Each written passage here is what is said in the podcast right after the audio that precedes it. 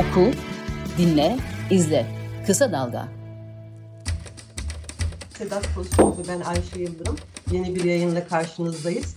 Şimdi tabii seçimlere artık e, çok az bir zaman kaldı. Dananın kuyruğu koptu kopacak. Çok heyecanlı ve gergin bir süreç yaşıyoruz. Konuşacağız bunu ama önce şunu söyleyeyim. Sesim biraz kötü. Sedat sen de biliyorsun zaten ağır bir grip geçirdim. Yeni yeni evet. iyileşme evresindeyim. Onun için çok parlak değil bugün sesim. Konuşacağımız konular da parlak değil aslında ama ne yapalım Türkiye ancak, ancak bu sesle anlatılır diyorsun yani. Evet ancak bu sesle anlatılır.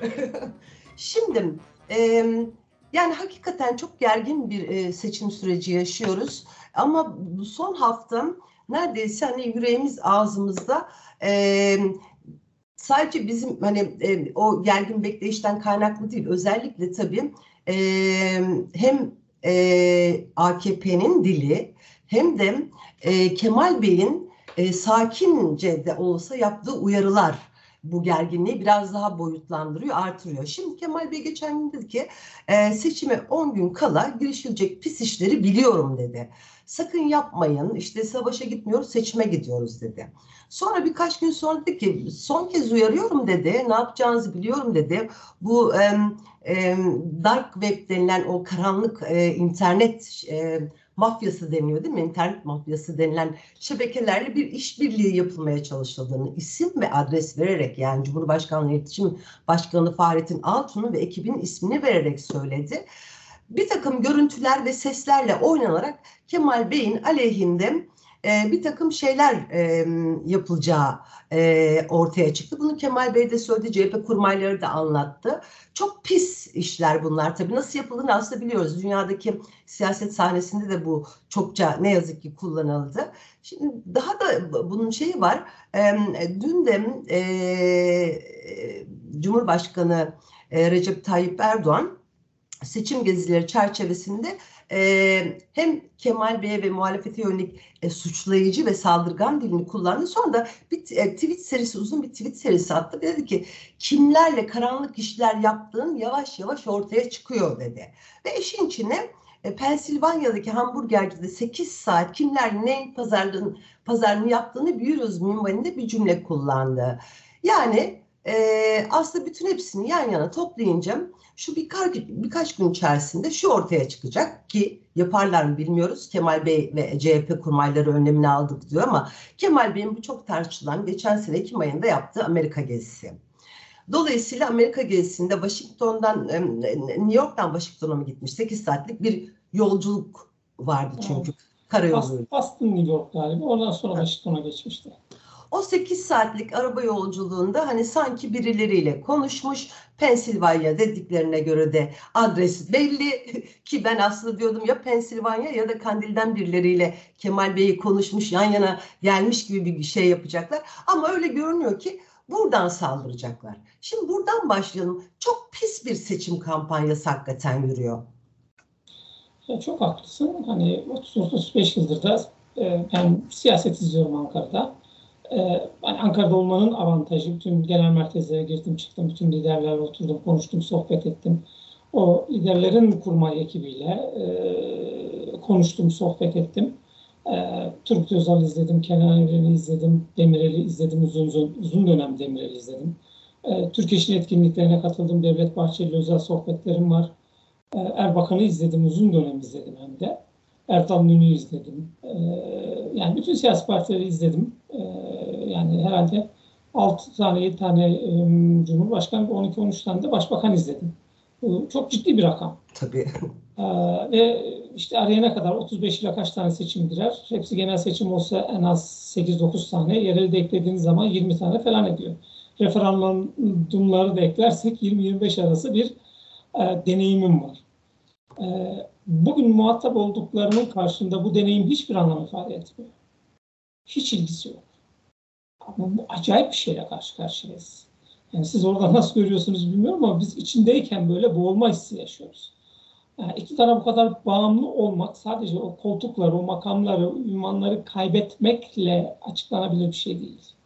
Sıkıntı orada başlıyor zaten. O yüzden siyaset dışına kadar işte karanlık, illegal, insanda kaygı uyandıran mesele varsa onları konuşmak zorunda kalıyoruz.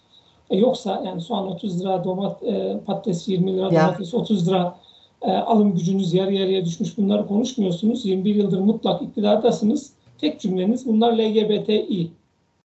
Bu, bu, bu acayip bir şey. Yani ne olmuş? Öyle olduysa ne olmuş yani? Ne yapacağız? As- Asalacağız, keseceğiz mi bunları? Yani ne yap bu, bu- burası çok tehlikeli.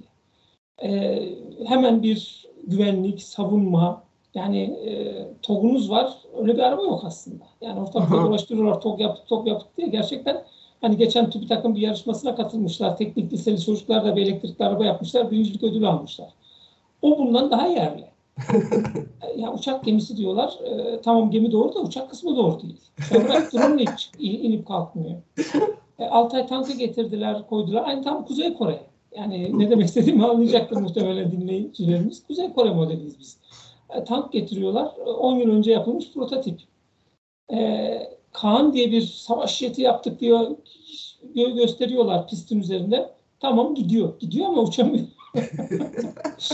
ya ya ne, ne, ne, neyi konuşacağımızı gerçekten bilmiyorum. Yani bunlar üzerinden kendi kitlelerimi konsolide ederek seçim kazanmaya çalışıyorum. Ya seçim dediğiniz böyle bir şey değil.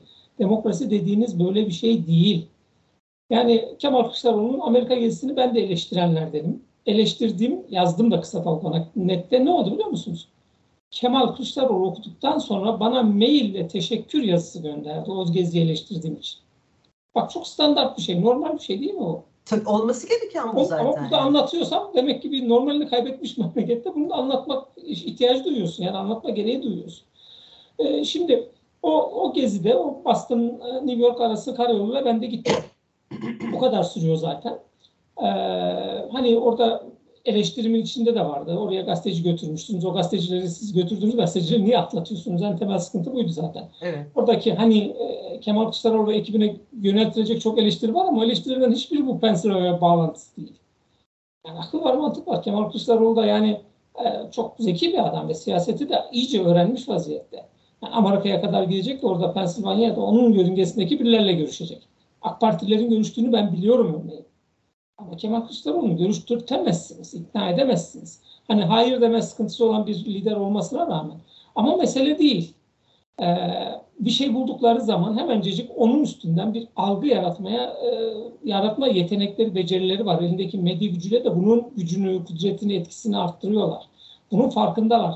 O nedenle zaten durmadan böyle sana bana acayip saçma gelen cümleleri ard arda kuruyorlar ve defalarca kuruyorlar. Yani İzmir Havaalanı'nı biz yaptık diye 3 yıldır sürekli söylüyor Erdoğan. Yani işte gittiği her yerde bu havaalanını biz yaptık, bu fabrikayı biz yaptık, bu yolu biz yaptık. Ee, işte okullarda tek parti döneminde okullar çok kalabalıktı diyor. Tek parti dönemi değil. Kendisi 52-54 doğumlu. Mesele değil ama yani o kitlesi Ama AKP'den önce biliyorsun yaşam yoktu. hiçbir şey yoktu. Yani. Neredeyse oraya geldik yani. Tabii tabii. AKP'den önce H2O su etmiyordu zaten. Onlar buldular getirdiler. Hayır bunun, bunun bir kitlesi var karşısında. Ha, mesele bu değil. Yani biz siyasetçilerin meydanlarda karşılıklı atışmalarını duyduk. Vaatlerini de duyduk. Uçuk kaçık vaatlerini de duyduk. Bakın uçuk kaçık olanlar vaatlerdi. Saçmalama değildi bunların hiçbiri. Şimdi resmen buna muhatap oluyorsunuz. İnanılmaz bir şekilde. Yani e, Selahattin Demirtaş'ı bir Öcalan'la e, Öcalan'la eşitliyorlar. Topun arka koltuğuna oturtuyorlar. Olacak iş değil yani. E, yani bu, bu, bu, bu, bu işte senin de kaygılandıran e, noktaya insanı bu getiriyor. E, yani Merkel işte müthiş güçlüydü. Bırakmasaydı bırakmazdı. Hadi bana eyvallah dedi. Çekti gitti. Finlandiya Başbakanı çekti gitti. Yeni Zelanda Başbakanı çekti gitti. Dünyada çekip gitmeyen yok. İngiltere Başbakanı iki ay sonra ayrıldı gitti. Ha, Trump birazcık nazlandı Amerika'da. Amerika sistem ülkesi ama yani öyle kolay kolay bir e, kişi o dönen sistemin dönen çarklarına çomak sokamaz. E, Obama'ya dediler bir dönem daha kal olur mu dedi ya bu ülkenin bir geleneği var. 8 yıl yeterli. E, işte 12 yıl yet- yeterli olsaydı 12 yıl yaparlardı. 8 yıl yaptıklarına göre bir bildikleri var. Ben bunu tartışmam, konuşmam bile dedi. Obama'nın kendisi bunu dedi, çekti gitti. Ya niye gitmiyorsunuz siz arkadaş? Ne var? Yani 21 yıl yeterlik bir süre. Yani baktınız olmadı. Olmadı da görüldü yani. Yani e, bu bugün Türkiye'nin yönetildiğini ya da daha iyi olduğunu kimse e, iddia edemez. Zaten e, iktidarın da böyle bir iddiası yok. Her şeyi mükemmel yaptık diye bir iddiası yok. Yani e, niye gelir dağılımı azaldı, niye alım gücümüz azaldı dediğiniz zaman tok diyorlar. Bu o sorunun yanıtı değil ama şıklar arasında bu yok. ya da ne bileyim işte TCG Anadolu gemisi. Şıklar arasında bu da yok. Yani bu, bu temel bir sıkıntı yaratıyor. Yani bir anda hani ben iyi değilim tamam size hiçbir şey de vaat edemem ama onlar da LGBT. Onlar da çok kötüler. Onlar da bölücüler. Onlar memleket satacak. Yani Binali Yıldırım meydan meydan dolaşıyor. istiklal mücadele istiyor. Yani nasıl bir istiklal? Yani bu ülkeyi siz 21 yıl nasıl yönettiniz? Bu kadar e, her şeye açık bir ülke haline nasıl geldi? Sizin elinizde geldi o zaman. Yani bunu o zaman eleştirmek yerine, karşı tarafı eleştirmek yerine bu taraftan bir öz eleştiri olarak dillendirmeniz lazım. O da yok. Ee, bu sokakları çok da geliyor. Yani sıkıntı bu bir anlamda. Yani gerçekten e, bunlardan bunları gerçek gibi kabul edip ona göre bir ruh haline bürünen, bürünen insanlar var. Yani bugün iktidar değiştiği zaman gerçekten istiklalin, ezanın, seccadenin, e, caminin, bayrağın e, tehlikeye gireceğini düşünen insanlar dolaşıyor bu ülkenin sokaklarında. Bunlara tanıklık yapıyoruz. İşte dün bir tane kadının e, sokak röportajındaki videosu var. Eskiden e, doktor sırası vardı, şimdi doktorları rahatça dövüyoruz diyor. Böyle formatlar, böyle formatlıyorsunuz çünkü siz. Yani Cumhurbaşkanı giderlerse gitsin dediği zaman sokaktaki kadın o doktoru dövme hakkını bulur kendisinde. O yüzden ülkeyi yöneten insanlar kullandıkları dil çok çok çok önemlidir. Yani sıradan insanlar değiller bunlar. Kesinlikle yani o, o, o kadının söyledikleri aslında 21 yılda AKP iktidarının Türkiye'ye getirdiği konumun özetidir. Dehşet bir hikaye. Bir de söylerken o yüzündeki ifade, o yani gözlerindeki yani emin. Evet, o anda yanında bir doktor olsa dövecek yani o kadar nefretle ve o kadar inanmış bir şekilde söylüyor ki daha ötesi yok diyor. Daha ötesi yok diyor. Çok korkunç bir şeydir ama çok da gerçektir. Yani çok acı bir gerçektir. 21 yıllık AKP iktidarın getirdiği sonuç. Şimdi buradan şunu şuna devam etmek istiyorum. Ya şunu şunu bir şey yap, yapmak lazım. Tabii. Yani iyi bir yere getirdin 21 yılda. Çünkü iyi olan, kaliteli olan ne varsa her şey ötekileştirildi, kötüleştirildi, ucu haline getirildi. itibarsızlaştırıldı doktorlarda dahil çünkü e, AK Parti'den yapamadığı şu. Nitelikli kurumların meslek örgütlerine sahip olamadılar. Türk İş'e sahip oldular. TOBAT'a sahip oldular. Evet. TÜSİAD'ı kontrol altına aldılar. Bak orada da nitelik var. Çünkü orada kısmen de bir burjuvazi var. Toplumu yok.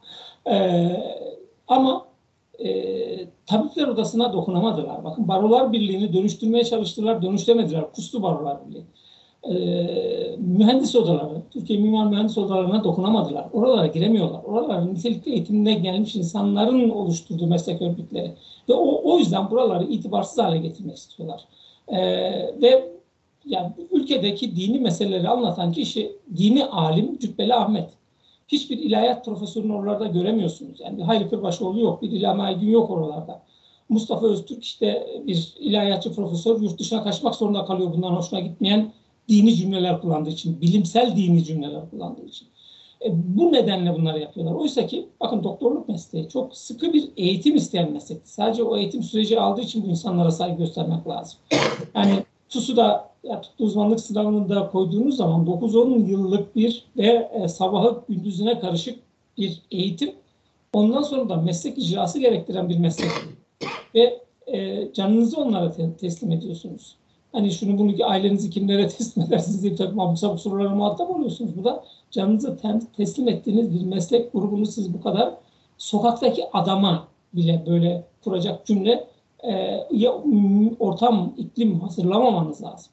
Ama yaptınız mı? Yaptınız. Ha, mesele değil. Ha, yaptınız, giderlerse gitsinler dediniz. İşte geçenlerde de geri dönsünler diye çağrı yapıyorsunuz. Ha, bu, bunun adı yani siyaset de değil. E, bir ülke yönetmek hiç değil.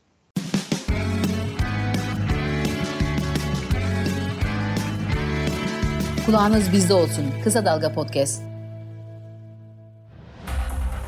Şimdi tabii aslında bir bakım adam e, iktidar kaybedeceğinin farkına varmış durumda ki Erdoğan e, dedi ki sizler beni bir patates soğana kurban etmezsiniz dedi. Tamam bu anlaşılabilir bir şey yani aslında ne oldu neye kurban gittiğini de biliyor bir yanıyla ama şöyle bir cümlesi de vardı. Milletim Kandil'den aldığı destekle Cumhurbaşkanı olana bu ülkeyi teslim etmez. Şimdi bu çok vahim bir cümledir hakikaten. Yani konuştuğumuz her şey vahim ama yani bu ne demek? Yani milletim teslim etmez, kazansa da vermez anlamına gelen bir cümledir. Ama bunun ötesinde Kemal Bey'in son uyarısı seçim 14 Mayıs gecesi kazansak bile sokağa çıkmayın dedi. Çünkü eli silahlı unsurlar olabilir ve provokasyon olabilir. Ertesi günü bekleyin. Nasılsa kesin sonuçlar açıklanacak ve YSK mazbatayı vermek zorunda kalacak. Şimdi bu, bu cümle de çok zorunda kalacak diye. Yani 14 Mayıs gecesinden de korkulan bir şey var. Şimdi tabii çok tartışılıyor Kemal Bey'in o sakin olun, kutlama yapmayın e, sözü. Efendim çıkmak da gerekir. Bu çıkmak gerekir derken hani e, elbette bir taşkınlık için değil ama yani demokrasi çerçevesi içerisinde insanlar kutlayabilirler, e, sokakta olabilirler. Bu çok doğal bir şeydir. Tartışılıyor ama. Şimdi ama bu uyarı diğer yanıyla da e, hem e, e, Erdoğan'ın sözü hem Kılıçdaroğlu'nun uyarısı yan yana gelince de 14 Mayıs gecesinden de benim de zaten hep korkum o geceydi ama öyle de bir korku oluştu toplumda. Bu konuda ne demek istersin Sedat? Ya tabii bu bunu bir e, bu bu ıı, korkuyu, kaygıyı hakim kılmak istiyorlar. Hı hı. Sürekli dillendirmelerin kökeninde de bu yatıyor zaten. Ee, yani bunun bir alt okuması odur.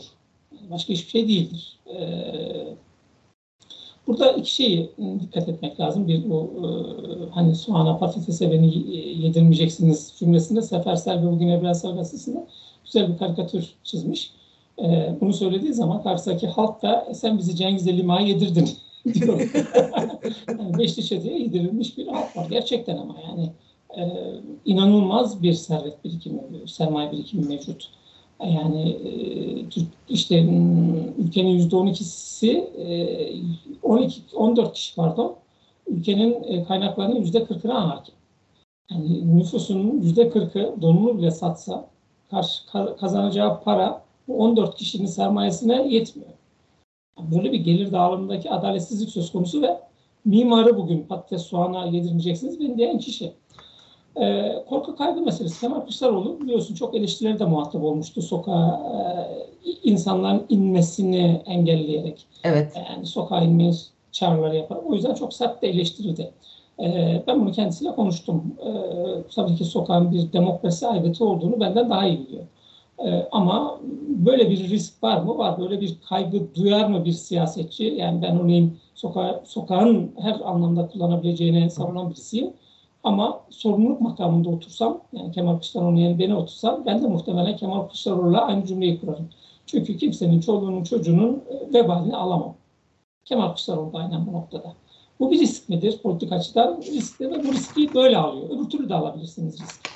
Yani çünkü Erdoğan gibi e, şey değil, iktidara mutlak bağlı ya da önüne koyduğu hedefe ulaşmak için ne olursa olsun gibi hareket edecek birisi değil. O anlamda sorumlu davrandığını ben biliyorum. Çünkü kendisine muhtelif yerlerden haberler gidiyor. Neler olup biteceğine ilişkin. Referandum öncesinde örneğin polisler çevirdiler Kemal Kılıçdaroğlu'nu. Sizinle özel bir şey konuşacağız dediler, uzaklaştırdılar ve referandum gecesi o çalınacağını söylediler. Yani bunu söyleyen devletin polisleriydi. E, bunun gibi her yerden şeyler geliyor, e, bilgi akıyor. Yani bunların onda biri doğru olsa bile e, Kemal Kılıçdaroğlu'nun bu kaygıları duyması bu riski göze almaması çok anlaşılabilir bir şey. Yani eleştirebilirsiniz, karşı çıkabilirsiniz. Siz riski başka türlü alması gerekir, hı hı. gerekir diyebilirsiniz. Ya da diyebilirsiniz ki arkadaş ben çıkacağım sokağa benimle ilgili kararı sen niye veriyorsun de diyebilirsiniz. Sizinle ilgili kararı o vermiyor aslında.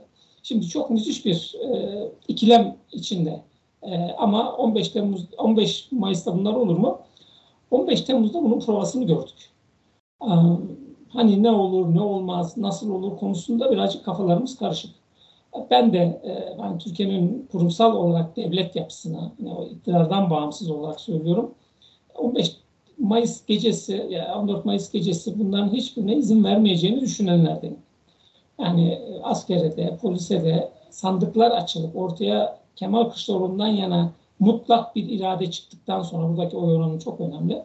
Herhangi manipülasyona falan yapılmadığı zaman e, o karakol bekçisine bile hukuk dışı bir iş yaptıramazsınız siz. O askere hiçbir şey yaptıramazsınız. E, yani e, sakin olmakta Kemal Kılıçdaroğlu'nun söylediği gibi çünkü iyi strateji kuruyor. Onun hakkını vermek lazım. Bu dönem onu dinlemek lazım. Yani çok anlamsız da gelse katılmasak da düşüncelerine, fikirlerine birazcık dinlenilmesi gerektiğini düşünüyorum. Çünkü böyle bir liderliğe e, Türkiye'nin ihtiyacı var. e, meydan meydan dolaştığı zaman da bunun aynısını söylüyor. Zaten baktığınız zaman iki siyasetin arasındaki 180 derecelik fark hemen ortaya çıkıyor. Bir tarafta işte tank, top, tüfe, LGBT, öbür tarafta memur maaşlarını iki buçuk katına çıkaracağını, işte e, maddi insanlara dokunan bir takım vaatlerde bulunan siyasetin gerçek alanı, e, gerçek malzemeleriyle, dosyalarıyla konuşan bir siyaset var orada. E, ama bu bütün bunlar hani seni beni rahatlatıyor mu? Tabii ki rahatlatmıyor. Sokaktaki insan da rahatlatmıyor. Herkes yani hükümet şu güvenceyi, şu şeyi vermiyor size. Ya hiç korkmayın arkadaş işte demokrasi şenliğine gidiyoruz. Sandık şenliktir. Ya. Bu ülkede 100 yıldır, 100, 120 yıldır o sandık kuruluyor insanların önüne geliyor. Hiç gelmemezlik yapmamıştır. Darbe dönemleri de dahil olmak üzere. Ve sandıktan çıkan sonuçta herkes gitmiştir İsmet'in önünde dahil. Kimsenin de bunu kanamamıştır. İlk kez bunlar konuşuyoruz. Yani demokrasimiz tam 140 yıl, 150 yıl geriye gitmiş vaziyette. Ee, ama bu dönem Bunların tamamı yaşandı. Her türlü e, baskı daha da artacak. Hep o bisiklet metaforunu kullanıyorum burada. Tekrar kullanayım. O bisikleti, bisikletin pedalını çevirmek zorundalar. Hem de hızlı çevirecekler. Daha geçen gün iki tane gazeteci arkadaşımız tutuklandı gazetecilik yaptığı evet, Evet. Bir tanesi de meslek örgütü e, başkanı yani. E, şimdi bu, bu, burada hiç şey vermeyecekler, mola vermeyecekler. Burada tam tersi psikolojik üstünlüğü ele geçirmiş bir muhalefet, muhalefet bloğu ve muhalefet bloğuyla birlikte hareket eden müthiş bir kitle var. O kitle tam da Kemal olduğu dediği gibi evlerinde sakince seçim sonuçlarını bekleyecekler. Çünkü e, YSK vermek zorunda cümlesini bilerek kullanıyor. Çünkü biliyor oradaki yapıyı. Yani üçüncü kez adaylığının önünü açan, bakanların aday olmasına onay veren e, yere YSK falan demek zor. Yani o insanlara hakim falan demek de zor. Çünkü bundan sonraki dönem de çok zor olacak onlar için. Ee, hani her şeylerini her şeyleri yapacaklar. Biraz önce söylediğim gibi yani sadece bir iktidar kaybetmekle, makam mevki, makam araçları kaybetmekle sınırlı olmayan bir kayıp söz konusu. E, bugünkü iktidar ve iktidar bileşenlerinde. E, hani bunun altını bir saat otursak, konuşsak eksik bırakırız. Çok vahim bir tablo ortaya çıkacak ki bu kadar asılıyorlar. Yani yapamayacakları hemen hemen hiçbir şey yok. Yani siyasetlerini devletle yapıyorlar. Bu yetmiyor. Mafyatik adamlarla yapıyorlar. Bu da yetmiyor dış güçlerle bir takım irtibatlara girerek onlardan da takviye almak zorunda kalıyorlar. Yani düşün şöyle bir ülke olabilir mi Ayşe? Gerçekten söylüyorum. Yurt dışına kaçan her mafya örgütünün lideri e, bu ülkede bu iktidarla neler yaptığını anlatıyor. Evet. Hepsi vahim. yani böyle bir şey olabilir mi? Yani düne kadar bunların arkadaşı, dostu, yedi içti insanlar bunlar. Oranın bir parçası. Dışarıya çıktıkları zaman burada neler yaptıklarını anlatıyor. Ama bu, bu acayip bir iş. Ama mesele değil işte. Seccadeye bas dediği zaman %35, %40-45 kitle hemencecik derlenip toparlanıyor. Ya şimdi hani hangi bir tarafını konuşacağımız hakikaten şaşırdık. İçişleri Bakanı'nın söylediklerini ciddiye alıp konuşsak ya günler yetmez yani. Ama konuşmak zorundayız çünkü İçişleri Evet Bakanı.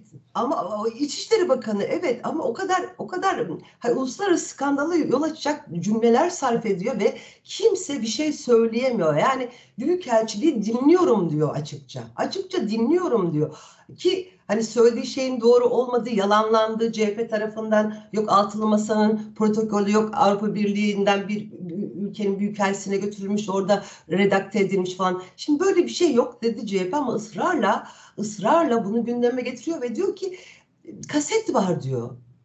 Şimdi kim kalkıp hangi büyükelçi diyebilir ki sen bizim dinliyorsun? Bu sefer diyecekler ki aa gördün mü kabul etti. Ya, o kadar vahim şeyler ki yani hakikaten. Yani mesele, mesele şey değil. Yani biraz önce söyledim ya algı yaratmak. Evet. Yani bir ana muhalefet partisinin dış ilişkilerden sorumlusu eski bir diplomat zaten devlet adına sen bunu devletin temsil etme görevini vermişsin.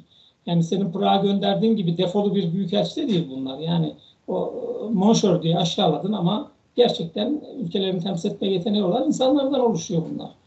Ee, yani orada dışarı gönderdiğinde güvenmediğim bir adam iç siyasete girdiği zaman bir anda güvenliği yitiriyor. Ya olacak şeyler değil. Ya, yani bu, bu, bu biraz daha vahim. Ben e, daha önce de seninle birlikte konuşurken anlatmıştım.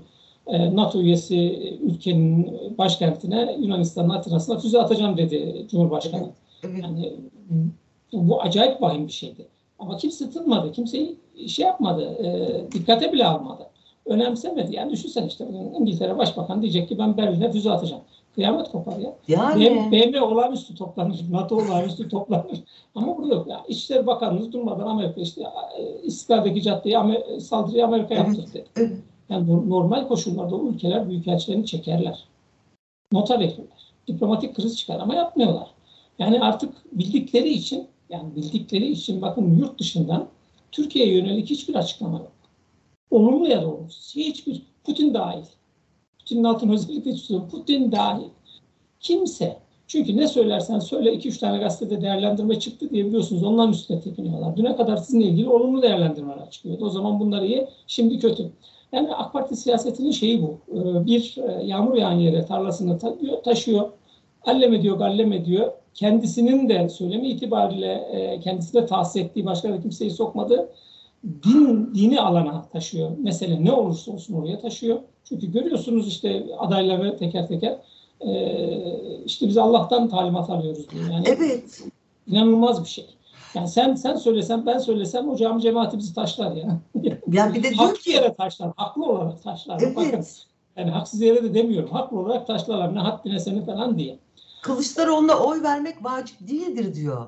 Tabii canım. Yani daha neler neler söylüyorlar. Yani oraya taşıyor. İkincisi bu hani dış bağlantı, dış mihrak bağlantısı kurduğu zaman kotarıyor. Düne kadar bütün komşu ülkelerimizde kavga ederek seçim kotardık biz. Kavga edecek hiç komşumuz kalmadı. Ve bu kavgaların tamamında da yenildik, sopa yedik. Bir tanesinde ülke menfaatine kazanım, elde ettiğimiz bir kazanım yok yani. Hiç sıfır. Ee, şimdi ee, bu, bu, bu, bu taraftan hani elinde malzeme kalmadığı için ne yapacak işte? Soylu birazcık daha ön alıyor burada. Zaten e, baktığınız zaman en çok sesi çıkanlar yani şimdi AK Parti'yi kurumsal olarak e, savunan insanlara baktığınız zaman AK Parti'nin A takımı değil. B takımı da değil. C takımı. Yani en sonda kalanlar işte Bekir Bozdağ Adalet Bakanı. E, Urfa'ya gönderdi. Yozgat'ta Urfa'ya gönderdi. Urfa işte muhafazakarlar daha İslamcı söylemin e, seçime katkısı olacağı bir yer. O orada bu söyleme uygun şeyler, cümleler kurmaya çalışıyor. Hiç Adalet Bakanlığı'na ilişkin mükemmel bir adalet tesis ettik diyemiyor. Çünkü demeye kalkarsa ilk itiraz Urfa'daki geçen seçimdeki cinayet de ortaya çıkacaktır. Karşısına rakip olarak aday zaten. Ee, babası öldürülen, kardeşleri öldürülen, öbür kardeşleri içeri atılan. E şimdi Bekir Bozdağ gerçekten e, en e, şeylerden bir tanesi bu. Bir tanesi Süleyman Soylu. Süleyman Soylu hakkındaki iddialara ilişkin hiçbir şey söylemiyor. Hani e, asayiş, Berkemal, güvenlik çok iyi, seçim gecesi hiçbir şey olmayacak cümlesi duymadık biz oradan. Ama durmadan işte Amerika, PKK bu gibi şeyler, LGBT'ye o da çok sarmış vaziyette. Ee, ya böyle, böyle acayip bir dönemden geçiyoruz. Yani Erdoğan'dan başlıyor silsile. Erdoğan gene bunların yanında birazcık daha e, volümü düşük bu şeyleri, meseleleri dile getirirken. Bakanların tamamını bir yerlere koydu ama iş yapacak diye koydu ama hiçbiri yüksek e, politik e, profil çizmediği için yararlı olamadılar. Yani o, o, o bir Hüdapar'la işbirliği, iki bakanların liste başı yapması umduğu, beklediği, hesapladığı katkıyı sağlayamadı. Gene Erdoğan'a düştü. Erdoğan'ın taktiğidir zaten. Son iki hafta kala vites yükseltir. Şimdi Türkiye'nin her yeri siz orada görmüyorsunuz. E, yollarda dahil olmak üzere Erdoğan posterleriyle dolu. Çünkü Cumhur İttifakı'nın vitrine koyabileceği tek ürün Erdoğan. E, Cumhurbaşkanlığı sistemi de değil. Bak Cumhurbaşkanlığı sistemine vurgu yok. Cumhurbaşkanlığı sistemini savunma yok. Bir Erdoğan var. İşte kime emanet edersiniz? Emanet üzerinden giden bir Evet. şey var. E, yollar o da çelişkilerle dolu ama bunları konuşamıyorsunuz. Çünkü dünü olmayan bir iktidar. Dün dedikleri mesele değil. Ya dün bu ülkenin başbakanıydı Ahmet Davutoğlu. Şimdi diyorsun ki ülkeyi satacak. Sen o başbakan koltuğuna niye oturttun o zaman? 19 yıl ekonomiyi vermişsin, dışişleri vermişsin, AB'yi vermişsin, Ali Babacan diyorsun ki bu ülkeyi satacak bağımsızlığımıza risk bu adamlar. E yani orada da yapabilirlerdi bu işleri. Orada yapamadılar. Burada mı yapmak için geliyorlar? Orada yap- yapam yaparlarken de mi yakaladın da e, engelledin? Bunların hepsi paylaşılmaya ya da e, izaha muhtaç iddialardır. Ama mesele değil. Çünkü bu AK Parti'yi tan tanımlamak için en e, güzel örnek şudur. E, O ne yapıyorsa doğrudur. Onu yaptığın aynısını sen yaptığın zaman yanlıştır. Bu kadar basit. Doğru söylüyorsun. Şimdi aslında bugün e, senin e, bu hafta e, kısa dalgadaki yazında konuşmak istiyorduk ama zaman kalmadı. Gerçi onu daha çok konuşacağız. Çok önemli bir şeye değindin hakikaten 14 Mayıs sonrası e, Erdoğan'ın B planı ve Türkiye'yi bekleyen türbülans. Ama bol bol zamanımız olacak diye umut ediyorum. Şu 14 Mayıs'ı bir... Yazdık, yazdıklarımın e, gerçekleşme şeyini konuşacağız mesela. Evet, evet. Şu 14 Mayıs'a bir çok salim varsak. Hep- Doğru, temel bir sıkıntı var. Şimdi e, 14 Mayıs'ta seçim oldu diyelim. 15'inde ya da 16'sında itirazlar bittikten sonra insanlar mazbatalarını aldılar ama e, Cumhurbaşkanlığı seçimi ikinci tura kaldı. E, Bakanların durumu ne olacak? Ya Yani hem milletvekili hem bakan olarak kalacaklar mı? Onların bakanlığı mı düşecek, milletvekilliği mi düşecek? Ve buna kim karar verecek? Aslında büyük bir türbülans. evet. Bunları da haftaya konuşalım. Buradan devam edelim. Konuşalım. Çok teşekkür ediyorum. Görüşmek olasın. üzere haftaya. Geçmiş olsun, görüşürüz. Teşekkür ederim. Hoşçakalın.